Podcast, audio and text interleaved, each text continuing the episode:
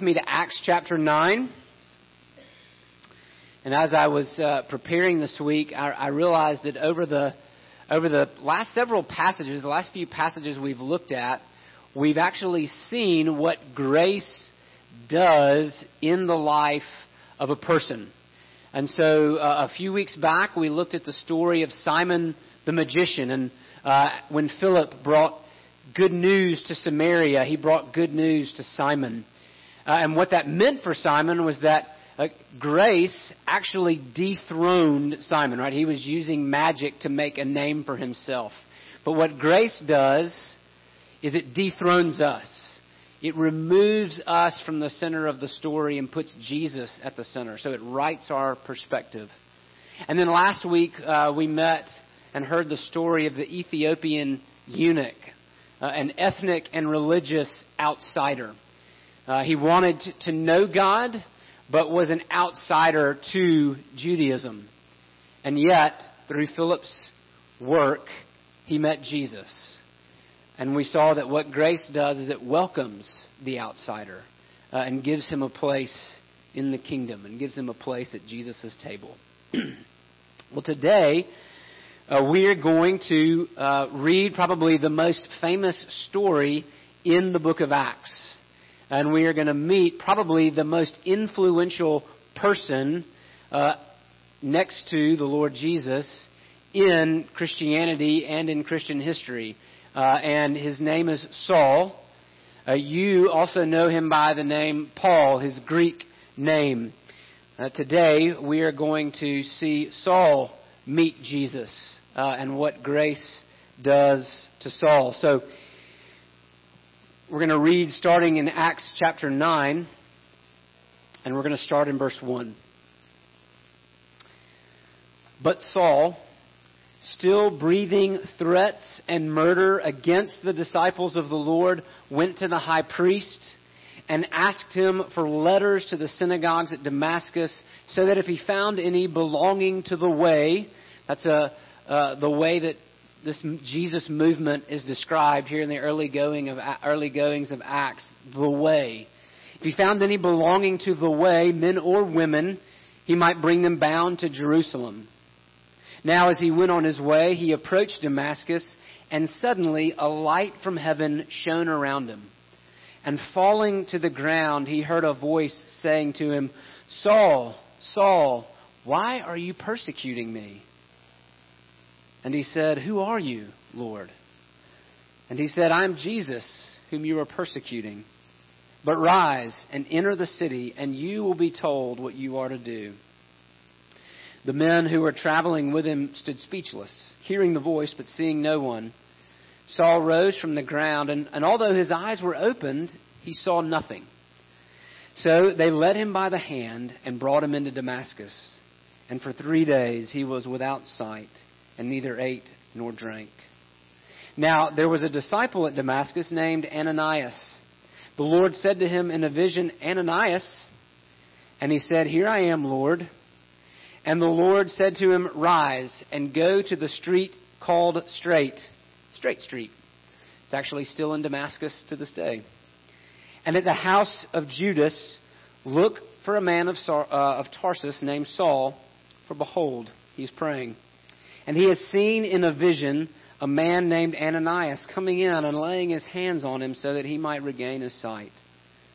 But Ananias answered, Lord, I've heard from many about this man, how much evil he has done to your saints, Jerusalem. And here he has authority from the chief priest to bind all who call on your name.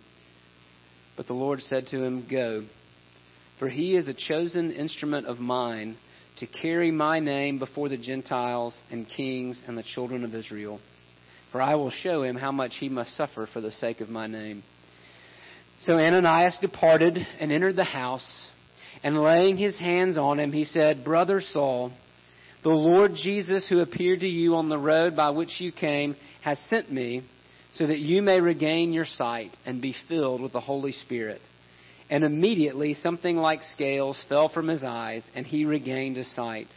Then he rose and was baptized, and taking food, he was strengthened.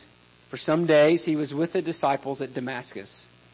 And immediately he proclaimed Jesus in the synagogue, saying, He is the Son of God. And all who heard him were amazed and said, Isn't this the man who made havoc in Jerusalem of those who called upon his name? And hasn't he come here for this purpose, to bring them bound before the chief priest? But Saul increased all the more in strength and confounded the Jews who lived in Damascus by proving that Jesus was the Christ. All flesh is like grass, and its glory like the flower of the field. The grass withers and the flower fades, but the word of our God endures forever. And this is the good news that was preached to you today. May God bless the reading and hearing and preaching of His word. Amen. Uh, so I, I, mentioned that uh, Saul was probably is probably the most influential person in Christianity, but also in Christianity uh, in Christian history and world history, next to Jesus. I'm fairly convinced that if Jesus did not meet Saul, if this meeting with Saul did not happen, then none of us would probably be sitting in this room. In fact, uh, if Jesus didn't meet Saul, uh, I would assume that the New Testament, even if the New Testament existed, uh, would be much shorter because Saul, who would be known as Paul, wrote most of the books in it. That our understanding of Christianity uh, and the work of Christianity around the world has a lot to do with Saul. But we can see that Saul's story didn't start there. It started in a very different place. Now we we love transformation stories, don't we? Uh, I've noticed for whatever reason, the past few times that I've been in uh, medical offices, whether in a, a hospital waiting room or uh, in a doctor's office, uh, that the the channel that is always on TV is HGTV, Home and Garden Television. I don't know why that is. I don't know why medical offices are particularly prone to uh, HGTV. Maybe it's because you know people who are like getting a hip replacement view themselves as a broken down house. I don't know, but so I've noticed that that that channel's always on, and I also noticed this that regardless of the show, whoever the hosts are, that the premise of the show is the same. We're going to take a broken house and we're going to fix it. Or we're going to take a small old house and we're going to make it bigger and newer. Right? In fact, uh, this actually started decades ago with uh, Extreme Makeover Home Edition. Ty Pennington started it all. We used to watch that show some. And what was really funny, I feel like about the last epi- few episodes of that show we watched, um, they didn't re- they didn't remake the house. They just bulldozed it and built a brand new one. Uh, I feel like like when they moved the bus, it was like, hey, that two bedroom, one bath house you had, we just knocked that down and we gave you like a 16 bedroom mansion, uh, which is like that's not really a makeover. That's just a whole new house. Um, have you like shown those people what their tax bill is going to be now? So anyway, but we so we love those shows, right? We love transformation. We love conversion. Uh, we love to see something changed from what was old or useless or ugly to something new and beautiful and good. And, and that's exactly what we see happening here with Saul. Uh, we see Saul's conversion. And you know, with uh, there's a lot of things that we can transform. There's a lot of things that we can convert, right? With the with the right tools and the right know-how and the right amount of effort, you can you can convert a, a gasoline engine to propane uh, with the right amount of tools and know-how and effort, you can take a, a horse barn uh, and turn it into a house for people. But have you ever tried to change a person? And the answer to that question is yes, you have.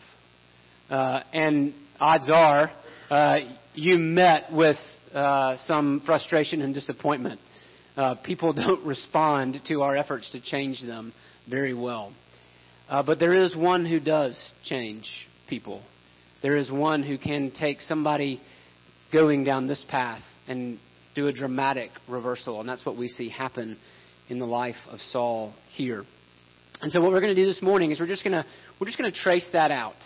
We're going to look at Paul's life or Saul's life before he meets Jesus. And then we're going to look some at the moment that he meets Jesus and then we're going to look at what happens afterwards. What, what begins to happen in Saul's life after he has this run in with Jesus. So let's talk about Saul before Jesus. What was he like?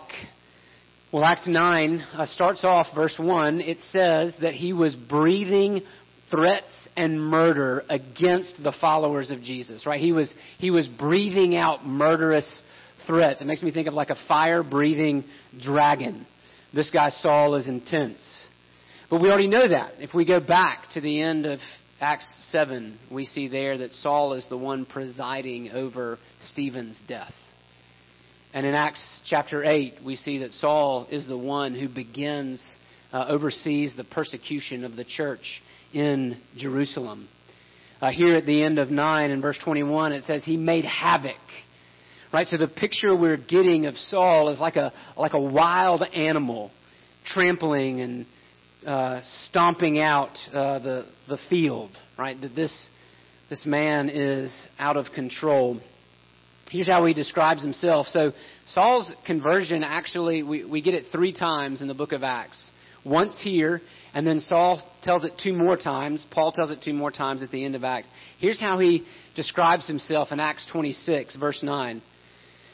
He says, I myself was convinced that I ought to do many things in opposing the name of Jesus of Nazareth.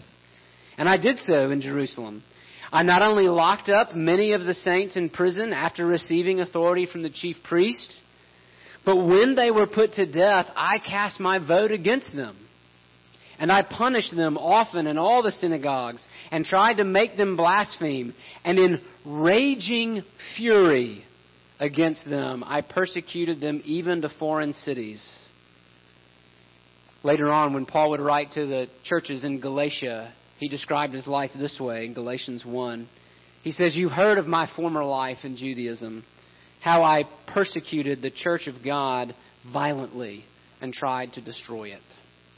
Saul is no friend to Christianity. Uh, in fact, he's the exact opposite. Uh, he is not coolly indifferent to Christianity, right? He's not, he's not saying, well, you know, the the whole the Jesus thing, those guys, I mean, you know, that's good for them. But that's that's just not me. No, no, no. Saul sees it as his mission from God to put an end to all this Jesus nonsense. He is he is a violent persecutor, right? After ravaging the church in Jerusalem, he actually goes to the high priest. This is how serious he is. He goes to the high priest for letters, for the authority, for, for extradition papers, to make the trip 150 miles uh, northeast of Jerusalem to Damascus. It's a two week journey on foot. And, and he's going there to do more of the same in Damascus, to arrest anybody he can find, naming the name of Jesus, and bring them back. Saul is serious Saul is violent. In modern terms, we would call him a terrorist. That is Saul. So you couldn't, you couldn't be further from Christianity than Saul. Right? To say that he's hostile is an understatement. He's not open to debate. He's not open to a chat over coffee to talk about the claims of Christianity. Right? From the, from the view of human judgment, Saul is a lost cause. Saul is someone to be avoided. Saul is someone beyond hope. But that is from the human perspective. Uh, that is not from God's perspective. Because what we see is that even, even to us, to our eyes, people who look beyond hope, look beyond redemption, in the eyes of God, there, there is there is no hopelessness, right? Uh, God is capable. God's view takes a different perspective. And so we see Saul meet Jesus. On his terror mission to Damascus, Saul meets Jesus face to face. Let's look at Acts uh, 9 3, verse 3. It says, As he went on his way, he approached Damascus, and suddenly a light from heaven shone around him. And falling to the ground, he heard a voice saying to him, Saul, Saul, why are you persecuting me?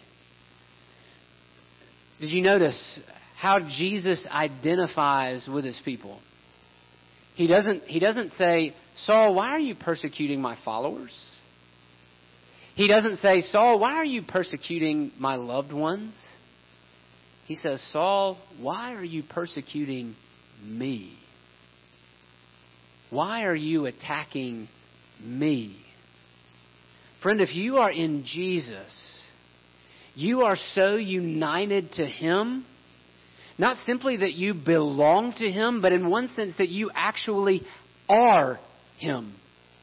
As just as much as your body belongs to your head. That's the language that Paul actually himself will use in Ephesians 4 that Jesus is the head and we are his body. And so here you have, as one writer says, the, the head in heaven defending the body on earth. Jesus so closely identifies with his people. It reminds me of uh, a line from Braveheart uh, where an English officer says that an attack on the king's soldiers is the same as an attack on the king himself. That's how personally Jesus takes uh, his, his beloved, his people. So he says, Saul, Saul, he uses his name twice. This is a personal call. Saul, Saul, why are you persecuting me? And Saul says, Who are you, Lord? And Jesus says, I am Jesus, whom you are persecuting. Now, I love the, the irony uh, in this story. Uh, the irony of divine grace that here is, here is mighty Saul marching to Damascus to arrest Christians. And yet, what happens? He's brought to his knees and he's arrested by Jesus himself. The one who is going to arrest gets arrested. Right? Uh, the one the one who thought he saw things so clearly, is led into the city blind as a bat, blinded by Jesus, later to have his eyes opened by Jesus. Amazing grace, how sweet the sound that saved a wretch like me. I once was lost, but now am found, was blind, but now I see. That's Saul's story. And so, with those words, Jesus seizes Paul. He has Paul in the grip of his grace. And in fact, what we will see, what we see, come to know, is that Jesus actually has been working on Saul for a long time. Again, in Acts 26, after Jesus says, Why are you persecuting me? He says, It is hard for you to kick against the goads a goad was a, a, a farming implement. If you were raising animals and you had a particularly stubborn young bull, you would use goads, a sharp stick, to, to get him in line, to get him to straighten up, to break him. That's what, that's what Jesus says to Saul. Why are you kicking against the goads? Jesus is the, the master farmer. It's as if he's telling Saul, hey, listen, I'm going to win. You should probably stop kicking. Right? And so let's let's talk about that for a minute. Um, even though even though Saul's conversion is dramatic, we see that Jesus actually has been working on Saul for some time. And there have been some who have said, you know, well, you have to have a story like Saul's, right? That that that that conversion is always this dramatic, that, that your life should always have this dramatic turnaround. And, you know, that's, that's really not the case. Uh, the circumstances of your conversion may not look like Saul's. Uh, if you're a four year old and you grew up in the church, right, and you were converted before you really ever realized what was going on, and so there was never a day when you didn't know the Lord Jesus. We would say that that wasn't a dramatic turnaround conversion. But it was a conversion. In fact, we could say this that whether your story looks like Saul's or not, uh, or not, conversion is always dramatic. Uh, change is always dramatic because it always involves sovereign grace taking us from the path to death and putting us on the path to life. That God's grace has been at work in Saul until this moment when he finally brings him to his knees. And this uh, stiff necked ox finally bows the knee to his master. And so grace seizes Saul and changes Saul and turns him around. And that's what happens when Jesus sets his sights on you. He interrupts the course of your life and turns it in the opposite direction. I want you want, want to also notice that, that grace, not only does grace turn us around, but grace also weaves us into a community. That, that Saul, after he's led into the city, you know, he's, he's blind and he's by himself and he's fasting and he's praying. And so God goes and gets a faithful brother named Ananias. And now, as important as Saul will be to the cause of Christianity in the world, uh, littered throughout Saul's life are unsung heroes like Ananias. This is the only moment that he appears in the story, and yet he is the one that God uses to go and welcome Saul into the church. So, God calls Ananias, and of course, Ananias is a little hesitant. I imagine I would be, right? Uh, Lord, I've, I've heard about this guy. He's a little dangerous. Uh, he's made kind of a mess of things in Jerusalem. He's come to do that here. I'm not so sure about this. And Jesus says to Ananias, Go. For he is my chosen instrument. Again, irony, right? Saul not, the, not his own instrument, not, not the instrument of the chief priest in Jerusalem. That's the way he went into Damascus. But actually, he's Jesus' chosen instrument. I will use him, Jesus tells Ananias. And so Ananias goes to this blind man and he puts his hand on his shoulder because he can't see him. And he calls him brother this persecutor of the church. He calls him brother.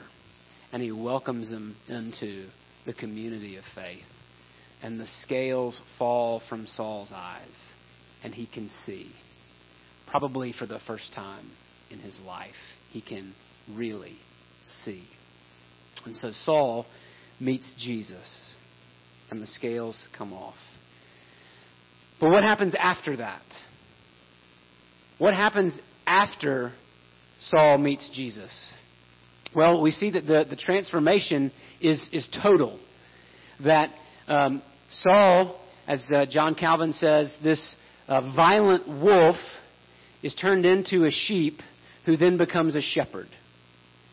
Saul went into Damascus to persecute Christianity, to speak against Jesus. But now that he's there, now that he's met Jesus, the, the persecutor becomes the proclaimer. Now he preaches the same message uh, he was warring against just three days before. Saul's life is completely turned around. He goes from breathing out threats and murder to proclaiming the peace that is offered in Jesus alone. Here are the words again, and elaborate, uh, Saul elaborates later on in Acts 26, Jesus' words to him. He says, Rise and stand on your feet, for I have appeared to you for this purpose, to appoint you as a servant and witness to the things in which you have seen in me and those in which I will appear to you, delivering you from your people and from the Gentiles, to whom I am sending you to open their eyes. So, I want you to catch that. Jesus takes this self righteous Jewish Pharisee. Paul would say later in Philippians 3 as to the law, blameless, as to zeal, a persecutor of the church. He, Jesus takes this man and turns him around and sends him out to the very Gentiles he would have despised. Right? Turns him and sends him in the complete opposite direction. He says, I am sending you to open their eyes. So Saul, who has had his eyes opened by Jesus, now goes out to open the eyes of others. That they may turn from darkness to light and from the power of Satan to God, that they may receive forgiveness of sins and a place among those who are sanctified by faith in me. Paul is not only given a new life, but he is given a new mission. Now listen, not every one of us is a Saul.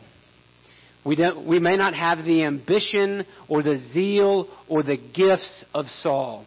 But if you have been converted by Jesus, if you have been turned around by Jesus, you have also been given a mission by Jesus.